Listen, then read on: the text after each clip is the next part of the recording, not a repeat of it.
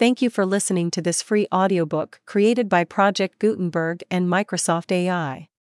To learn more about the project or give feedback on the quality of a recording, please visit aka.ms/audiobook. The Figure in the Mirage by Robert Hichens Frederick A. Stokes Company Publishers Copyright 1905.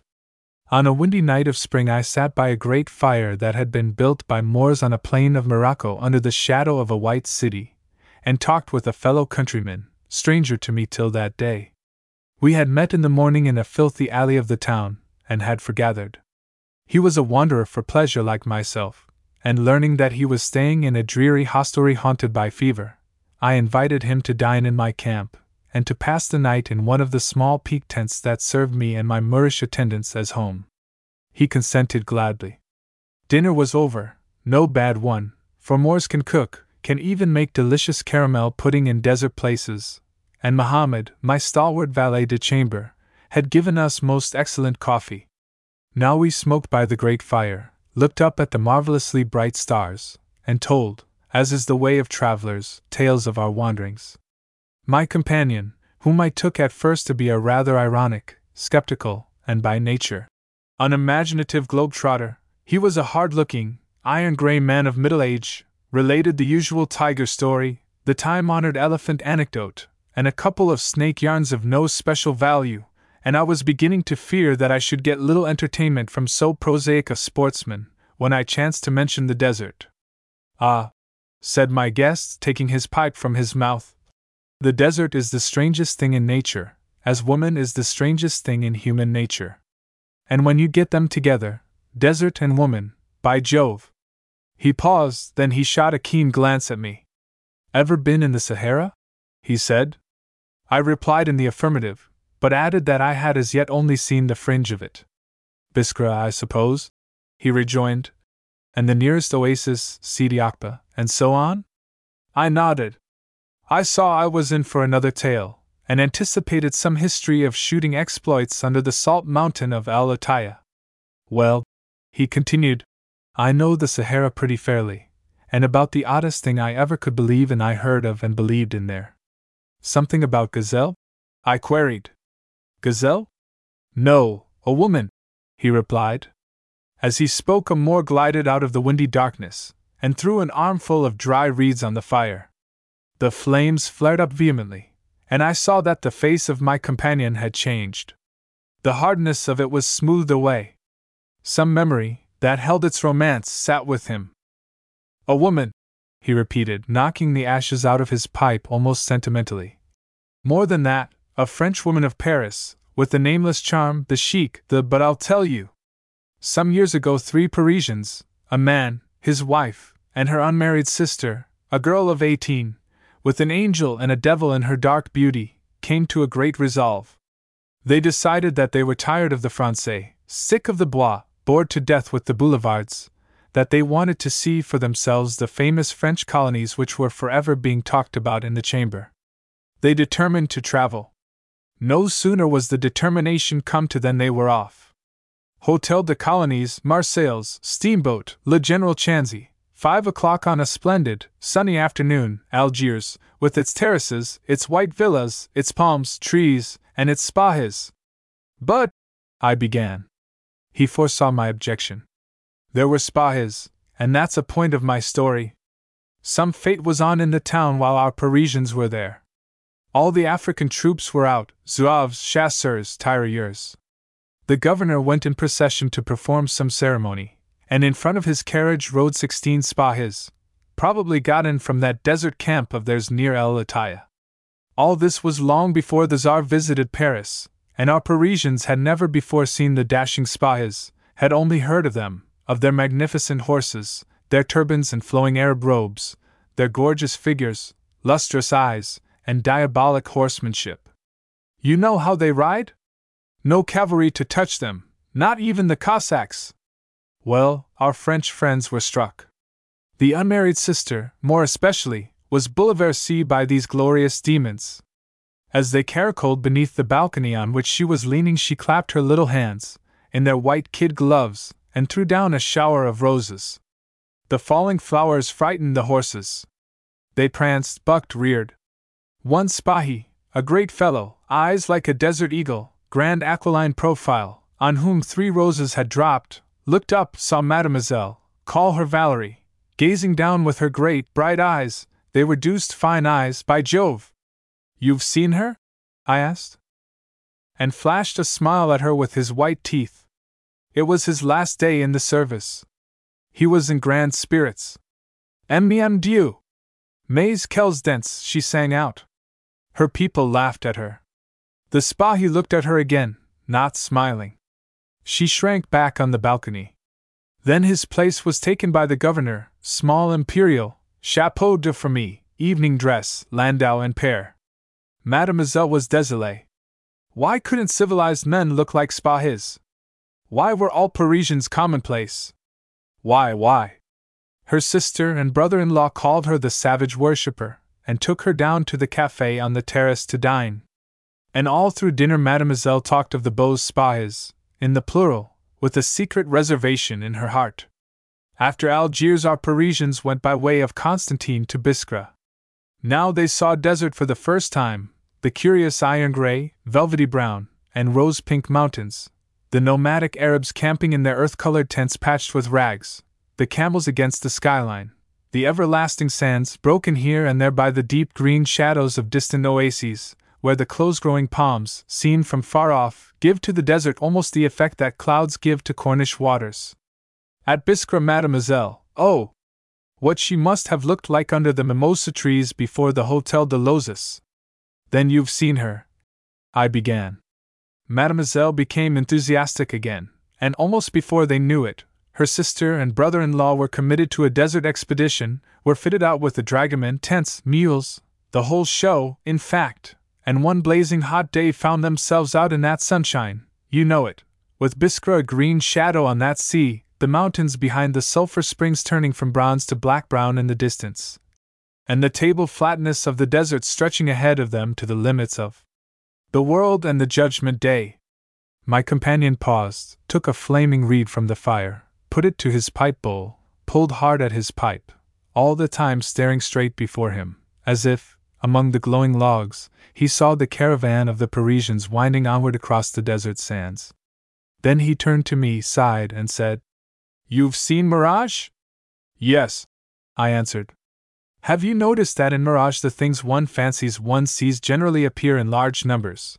Buildings crowded as in towns, trees growing together as in woods, men shoulder to shoulder in large companies? My experience of mirage in the desert was so, and I acknowledged it. Have you ever seen in a mirage a solitary figure? He continued. I thought for a moment. Then I replied in the negative. No more have I, he said. And I believe it's a very rare occurrence. Now mark the mirage that showed itself to Mademoiselle on the first day of the desert journey of the Parisians. She saw it on the northern verge of the oasis of Sidi Akba, late in the afternoon. As they journeyed Tahar, their dragoman, he had applied for the post, and got it by the desire of Mademoiselle, who admired his lithe bearing and gorgeous aplomb. Tahar suddenly pulled up his mule, pointed with his brown hand to the horizon, and said in French, There is mirage. Look! There is the mirage of the great desert. Our Parisians, filled with excitement, gazed above the pointed ears of their beasts, over the shimmering waste. There, beyond the palms of the oasis, wrapped in a mysterious haze, lay the mirage. They looked at it in silence. Then Mademoiselle cried, in her little bird's clear voice, Mirage! But surely he's real? What does Mademoiselle see? asked Tahar quickly.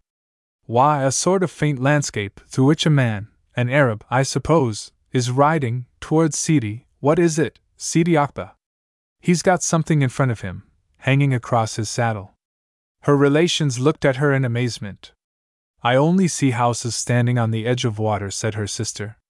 And I, cried the husband. Houses and water, assented Tahar. It is always so in the mirage of Sidi Akba. I see no houses, no water, cried Mademoiselle, straining her eyes. The Arab rides fast, like the wind, he is in a hurry. One would think he was being pursued. Why, now he's gone! She turned to her companions. They saw still the fairy houses of the mirage standing in the haze on the edge of the fairy water. But Mademoiselle said impatiently, There's nothing at all now, only sand. Mademoiselle dreams, said to Tahar. The mirage is always there. They rode forward. That night they camped near Sidi Akba. At dinner, while the stars came out, they talked of the mirage, and Mademoiselle still insisted that it was a mirage of a horseman bearing something before him on his saddlebow, and riding as if for life. And Tahar said again, Mademoiselle dreams. As he spoke, he looked at her with a mysterious intentness, which she noticed.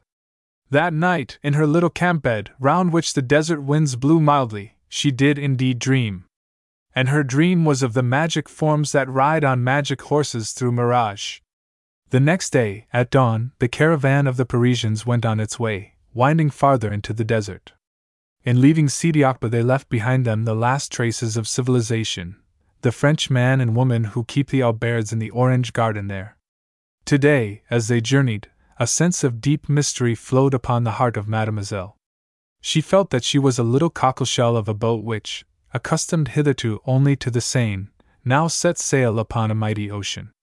The fear of the Sahara came upon her. My companion paused. His face was grave, almost stern. And her relations? I asked. Did they feel? Haven't an idea what they felt, he answered curtly. But how do you know that, mademoiselle? You'll understand at the end of the story. As they journeyed in the sun across the endless flats, for the mountains had vanished now, and nothing broke the level of the sand, Mademoiselle's gaiety went from her. Silent was the lively, chattering tongue that knew the jargon of cities, the gossip of the plage. She was oppressed. Tahar rode close at her side. He seemed to have taken her under his special protection. Far before them rode the attendants, chanting deep love songs in the sun. The sound of those songs seemed like the sound of the great desert singing of its wild and savage love to the heart of Mademoiselle. At first, her brother in law and sister bantered her on her silence, but Tahar stopped them, with a curious authority. The desert speaks to Mademoiselle, he said in her hearing. Let her listen. He watched her continually with his huge eyes, and she did not mind his glance, though she began to feel irritated and restless under the observation of her relations. Towards noon, Tahar again described Mirage. As he pointed it out, he stared fixedly at Mademoiselle. The two other Parisians exclaimed that they saw forest trees, a running stream, a veritable oasis, where they longed to rest and eat their déjeuner. And Mademoiselle, said Tahar, what does she see? She was gazing into the distance. Her face was very pale, and for a moment she did not answer. Then she said, I see again the Arab bearing the burden before him on the saddle. He is much clearer than yesterday. I can almost see his face. She paused. She was trembling. But I cannot see what he carries. It seems to float on the wind, like a robe or a woman's dress. Ah! Mon Dieu! How fast he rides! She stared before her as if fascinated, and following with her eyes some rapidly moving object. Suddenly she shut her eyes. He's gone, she said. And now, Mademoiselle sees, said Tahar. She opened her eyes. Nothing. Yet the mirage is still there, he said. Valerie, cried her sister, are you mad that you see what no one else can see, and cannot see what all else see? Am I mad, Tahar? she said gravely, almost timidly, to the dragoman and the fear of the Sahara came again upon her. Mademoiselle sees what she must, he answered. The desert speaks to the heart of Mademoiselle. That night there was moon. Mademoiselle could not sleep. She lay in her narrow bed and thought of the figure in the mirage, while the moonbeam stole in between the tent pegs to keep her company. She thought of second sight, of phantoms, and of wraiths. Was this riding Arab, whom she alone could see, a phantom of the Sahara, mysteriously accompanying the caravan, and revealing himself to her through the medium of the mirage as if in a magic mirror? She turned restlessly upon her pillow, saw the naughty moonbeams, got up, and went softly to the tent door. All the desert was bathed in light. She gazed out as a mariner gazes out over the sea. She heard jackals yelping in the distance, peevish in their insomnia, and fancied their voices were the voices of desert demons. As she stood there, she thought of the figure in the mirage, and wondered if mirage ever rises at night, if, by chance, she might see it now. And while she stood wondering, far away across the sand there floated up a silvery haze, like a veil of spangled tissue, exquisite for a ball robe, she said long after, and in this haze she saw again the phantom Arab galloping upon his horse. But now he was clear in the moon. Furiously he rode, like a thing demented in a dream, and as he rode he looked back over his shoulder, as if he feared pursuit. Mademoiselle could see his fierce eyes, like the eyes of a desert eagle that stares unwinking at the glaring African Sunday he urged on his fleet horse. She could hear now the ceaseless thud of its hoofs upon the hard sand as it drew nearer and nearer. She could see the white foam upon its steaming flanks, and now at last she knew that the burden which the Arab bore across his saddle and supported with his arms was a woman. Her robe flew out upon the wind, her dark, loose hair streamed over the breast of the horseman, her face was hidden against his heart. But Mademoiselle saw his face, uttered a cry, and shrank back against the canvas of the tent. For it was the face of the Spahi who had ridden in the procession of the governor, of the Spahi to whom she had thrown the roses from the balcony of Algiers. As she cried out, the mirage faded, the Arab vanished, the thud of the horse's hoofs died in her ears, and Tahar, the dragoman, glided round the tent and stood before her. His eyes gleamed in the moonlight like ebon jewels. Hush, he whispered, Mademoiselle sees the mirage? Mademoiselle could not speak. She stared into the eyes of Tahar, and hers were dilated with wonder. He drew nearer to her. Mademoiselle has seen again the horseman and his burden. She bowed her head. All things seemed dreamlike to her. Tahar's voice was low and monotonous, and sounded far away. It is fate, he said. He paused, gazing upon her. In the tents they all sleep, he murmured. Even the watchman sleeps, for I have given him a powder of hashish, and hashish gives long dreams. Long dreams. From beneath his robe he drew a small box, opened it, and showed to Mademoiselle a dark brown powder, which he shook into a tiny cup of water. Mademoiselle shall drink, as the watchman has drunk, he said, shall drink and dream. He held the cup to her lips, and she, fascinated by his eyes, as by the eyes of a mesmerist, could not disobey him. She swallowed the hashish, swayed, and fell forward into his arms. A moment later, across the spaces of the desert, whitened by the moon, rode the figure Mademoiselle had seen in the mirage. Upon his saddle he bore a dreaming woman. And in the ears of the woman through all the night beat the thunderous music of a horse's hoofs spurning the desert sand. Mademoiselle had taken her place in the vision which she no longer saw. My companion paused. His pipe had gone out. He did not relight it, but sat looking at me in silence. The Spahi? I asked. Had claimed the giver of the roses. And Tahar? The shots he fired after the Spahi missed fire. Yet Tahar was a notable shot. A strange tale. I said. How did you come to hear it? A year ago I penetrated very far into the Sahara on a sporting expedition. One day I came upon an encampment of nomads. The story was told me by one of them as we sat in the low doorway of an earth colored tent and watched the sun go down. Told you by an Arab? He shook his head. By whom, then? By a woman with a clear little bird's voice, with an angel and a devil in her dark beauty, a woman with the gesture of Paris, the grace, the diablerie of Paris. Light broke on me. By Mademoiselle. I exclaimed. Pardon. He answered. By Madame. She was married? To the figure in the mirage, and she was content. Content! I cried content with her two little dark children dancing before her in the twilight, content when the figure of the mirage galloped that evening across the plain, shouting an Eastern love song, with a gazelle, instead of a woman, slung across his saddle bow. Did I not say that, as the desert is the strangest thing in nature, so a woman is the strangest thing in human nature? Which heart is most mysterious? Its heart, I said. Or the heart of Mademoiselle? I give the palm to the latter. And I. He answered, taking off his wide brimmed hat. I gave it when I saluted her as Madam before the tent door, out there in the great desert. The Figure in the Mirage by Robert Hichens Frederick A. Stokes Company Publishers Copyright 1905. On a windy night of spring, I sat by a great fire that had been built by Moors on a plain of Morocco under the shadow of a white city, and talked with a fellow countryman, stranger to me till that day. We had met in the morning in a filthy alley of the town, and had forgathered. He was a wanderer for pleasure like myself, and learning that he was staying in a dreary hostelry haunted by fever, I invited him to dine in my camp, and to pass the night in one of the small peak tents that served me and my Moorish attendants as home. He consented gladly. Dinner was over, no bad one, for Moors can cook, can even make delicious caramel pudding in desert places, and Mohammed, my stalwart valet de chambre, had given us most excellent coffee. Now we smoked by the great fire, looked up at the marvelously bright stars, and told, as is the way of travelers, tales of our wanderings.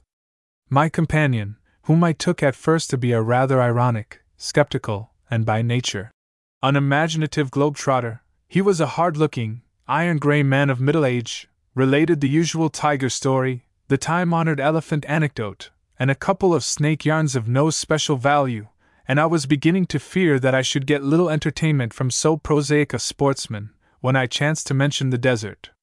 Ah, said my guest, taking his pipe from his mouth, the desert is the strangest thing in nature, as woman is the strangest thing in human nature. And when you get them together, desert and woman, by Jove!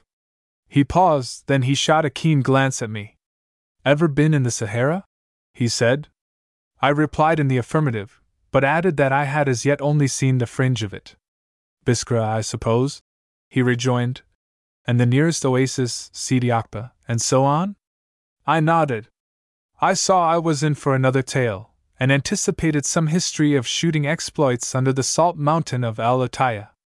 Well, he continued, I know the Sahara pretty fairly, and about the oddest thing I ever could believe in I heard of and believed in there. Something about gazelle? I queried. Gazelle? No, a woman, he replied. As he spoke, a Moor glided out of the windy darkness, and threw an armful of dry reeds on the fire. The flames flared up vehemently, and I saw that the face of my companion had changed. The hardness of it was smoothed away. Some memory, that held its romance, sat with him. A woman, he repeated, knocking the ashes out of his pipe almost sentimentally. More than that, a Frenchwoman of Paris, with the nameless charm, the chic, the but I'll tell you. Some years ago, three Parisians, a man, his wife, and her unmarried sister, a girl of eighteen, with an angel and a devil in her dark beauty, came to a great resolve. They decided that they were tired of the Francais, sick of the Bois, bored to death with the boulevards, that they wanted to see for themselves the famous French colonies which were forever being talked about in the chamber. They determined to travel. No sooner was the determination come to than they were off. Hotel de Colonies, Marseilles, steamboat, Le General Chanzy, Five o'clock on a splendid, sunny afternoon, Algiers, with its terraces, its white villas, its palms, trees, and its spahis. But, I began. He foresaw my objection. There were spahis, and that's a point of my story. Some fate was on in the town while our Parisians were there. All the African troops were out zouaves, chasseurs, tirailleurs. The governor went in procession to perform some ceremony, and in front of his carriage rode sixteen Spahis, probably got in from that desert camp of theirs near El Ataya. All this was long before the Tsar visited Paris, and our Parisians had never before seen the dashing Spahis, had only heard of them, of their magnificent horses, their turbans and flowing Arab robes, their gorgeous figures, lustrous eyes, and diabolic horsemanship. You know how they ride? No cavalry to touch them, not even the Cossacks, well, our French friends were struck. The unmarried sister, more especially, was bouleversée by these glorious demons. As they caracoled beneath the balcony on which she was leaning, she clapped her little hands, in their white kid gloves, and threw down a shower of roses. The falling flowers frightened the horses. They pranced, bucked, reared. One Spahi, a great fellow, eyes like a desert eagle, grand aquiline profile, on whom three roses had dropped, looked up, saw Mademoiselle, call her Valerie, gazing down with her great, bright eyes. They were deuced fine eyes, by Jove! You've seen her? I asked. And flashed a smile at her with his white teeth. It was his last day in the service. He was in grand spirits. M. Dieu! Mais quels dents, she sang out. Her people laughed at her. The Spahi looked at her again, not smiling. She shrank back on the balcony. Then his place was taken by the governor, small imperial, chapeau de famille, evening dress, landau and pair. Mademoiselle was désolée. Why couldn't civilized men look like Spahis? Why were all Parisians commonplace? Why, why? Her sister and brother in law called her the savage worshipper, and took her down to the cafe on the terrace to dine. And all through dinner, Mademoiselle talked of the beaux Spahis, in the plural, with a secret reservation in her heart. After Algiers, our Parisians went by way of Constantine to Biskra. Now they saw desert for the first time, the curious iron gray, velvety brown, and rose pink mountains, the nomadic Arabs camping in their earth colored tents patched with rags, the camels against the skyline, the everlasting sands broken here and there by the deep green shadows of distant oases, where the close growing palms, seen from far off, give to the desert almost the effect that clouds give to Cornish waters. At Biskra, Mademoiselle, oh! What she must have looked like under the mimosa trees before the Hotel de l'Oasis. Then you've seen her. I began. Mademoiselle became enthusiastic again, and almost before they knew it, her sister and brother in law were committed to a desert expedition, were fitted out with the dragoman, tents, mules, the whole show, in fact, and one blazing hot day found themselves out in that sunshine, you know it, with Biskra a green shadow on that sea, the mountains behind the sulphur springs turning from bronze to black brown in the distance, and the table flatness of the desert stretching ahead of them to the limits of the world and the judgment day. My companion paused, took a flaming reed from the fire, put it to his pipe bowl, pulled hard at his pipe, all the time staring straight before him, as if, among the glowing logs, he saw the caravan of the Parisians winding onward across the desert sands. Then he turned to me, sighed, and said, You've seen Mirage? Yes, I answered. Have you noticed that in Mirage the things one fancies one sees generally appear in large numbers? Buildings crowded as in towns, trees growing together as in woods, men shoulder to shoulder in large companies? My experience of mirage in the desert was so, and I acknowledged it. Have you ever seen in a mirage a solitary figure? He continued. I thought for a moment. Then I replied in the negative. No more have I, he said. And I believe it's a very rare occurrence. Now mark the mirage that showed itself to Mademoiselle on the first day of the desert journey of the Parisians. She saw it on the northern verge of the oasis of Sidi Akba, late in the afternoon. As they journeyed Tahar, their dragoman, he had applied for the post, and got it by the desire of Mademoiselle, who admired his lithe bearing and gorgeous aplomb. Tahar suddenly pulled up his mule, pointed with his brown hand to the horizon, and said in French, There is mirage. Look! There is the mirage of the great desert. Our Parisians, filled with excitement, gazed above the pointed ears of their beasts, over the shimmering waste. There, beyond the palms of the oasis, wrapped in a mysterious haze, lay the mirage. They looked at it in silence. Then Mademoiselle cried, in her little bird's clear voice, Mirage! But surely he's real? What does Mademoiselle see? Asked Tahar quickly. Why, a sort of faint landscape through which a man, an Arab, I suppose, is riding towards Sidi. What is it, Sidi Akba? He's got something in front of him, hanging across his saddle. Her relations looked at her in amazement. I only see houses standing on the edge of water, said her sister. And I, cried the husband. Houses and water, assented Tahar. It is always so in the mirage of Sidi Akba. I see no houses, no water, cried Mademoiselle, straining her eyes. The Arab rides fast like the wind. He is in a hurry. One would think he was being pursued. Why, now he's gone! She turned to her companions. They saw still the fairy houses of the mirage standing in the haze on the edge of the fairy water. But Mademoiselle said impatiently, There's nothing at all now, only sand. Mademoiselle dreams, said to Tahar. The mirage is always there. They rode forward. That night they camped near Sidi Akba. At dinner, while the stars came out, they talked of the mirage, and Mademoiselle still insisted that it was a mirage of a horseman bearing something before him on his saddle bow, and riding as if for life. And Tahar said again, Mademoiselle dreams. As he spoke, he looked at her with a mysterious intentness, which she noticed. That night, in her little camp bed, round which the desert winds blew mildly, she did indeed dream. And her dream was of the magic forms that ride on magic horses through mirage. The next day, at dawn, the caravan of the Parisians went on its way, winding farther into the desert. In leaving Sidi Akba, they left behind them the last traces of civilization, the French man and woman who keep the auberge in the orange garden there. Today, as they journeyed, a sense of deep mystery flowed upon the heart of Mademoiselle. She felt that she was a little cockleshell of a boat which, accustomed hitherto only to the Seine, now set sail upon a mighty ocean. The fear of the Sahara came upon her. My companion paused. His face was grave, almost stern. And her relations? I asked. Did they feel? Haven't an idea what they felt, he answered curtly.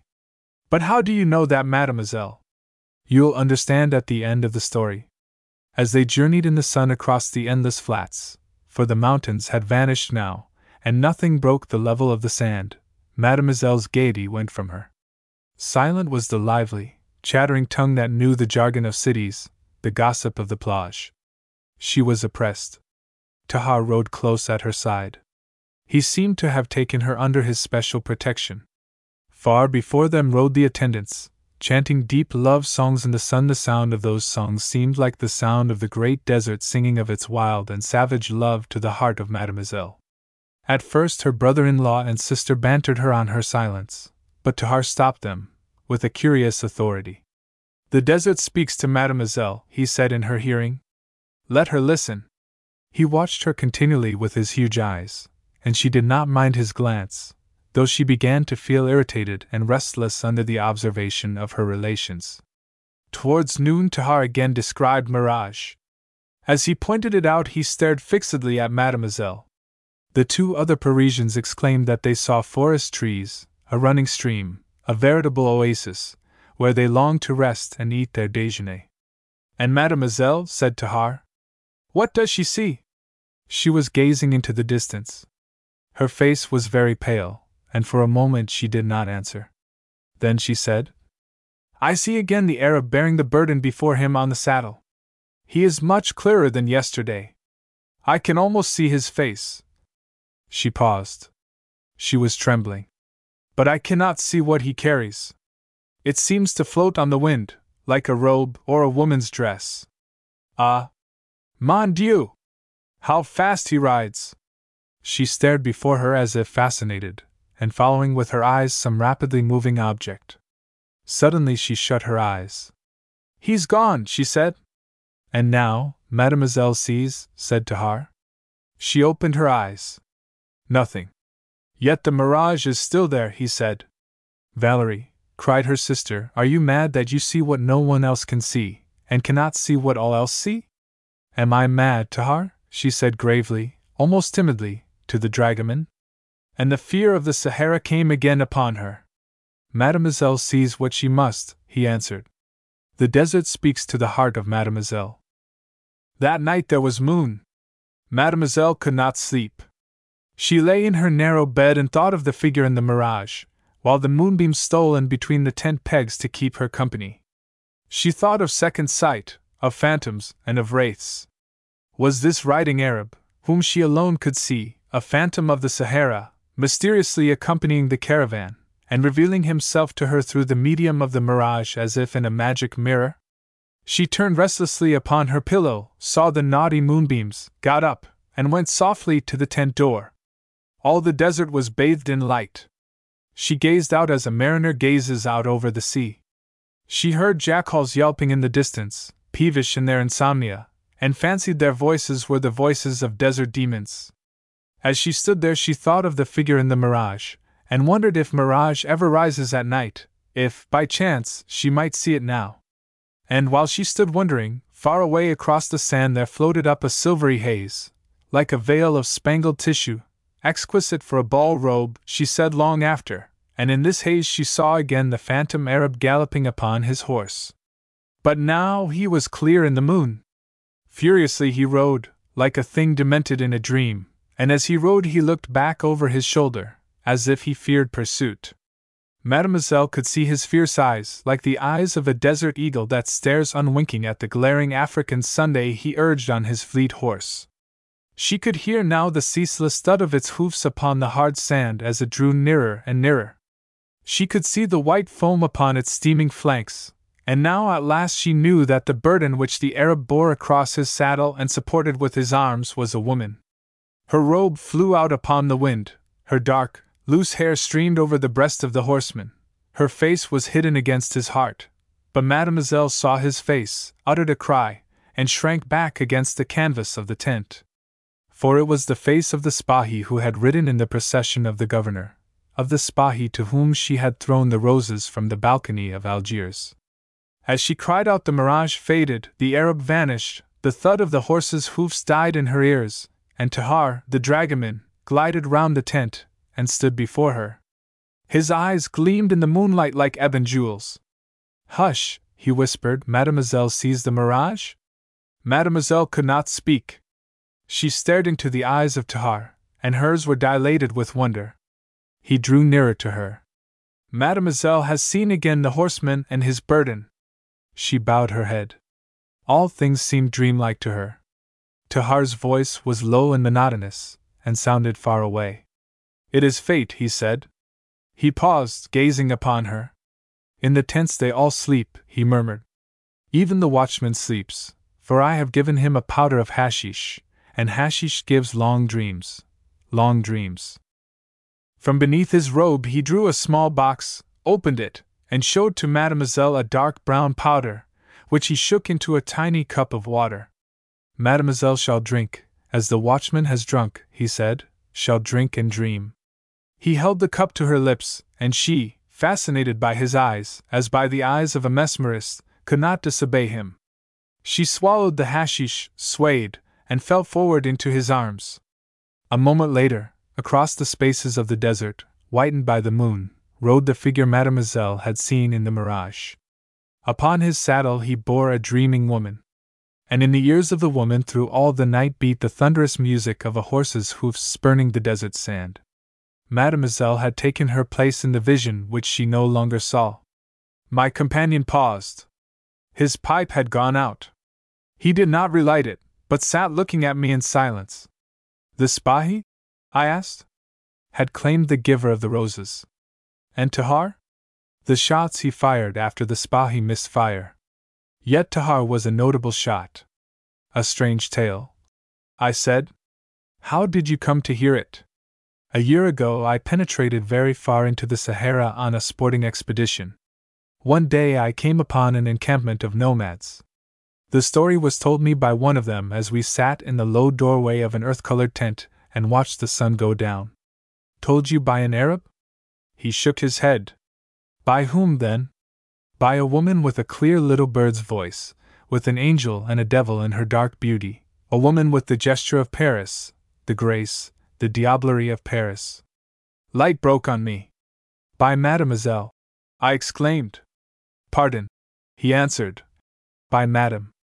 She was married? To the figure in the mirage and she was content. Content! I cried. Content with her two little dark children dancing before her in the twilight, content when the figure of the mirage galloped at evening across the plain, shouting an Eastern love song, with a gazelle, instead of a woman, slung across his saddle bow. Did I not say that, as the desert is the strangest thing in nature, so a woman is the strangest thing in human nature? Which heart is most mysterious? Its heart, I said, or the heart of Mademoiselle? I give the palm to the latter. And I, he answered, taking off his wide brimmed hat. I gave it when I saluted her as Madame before the tent door, out there in the great desert.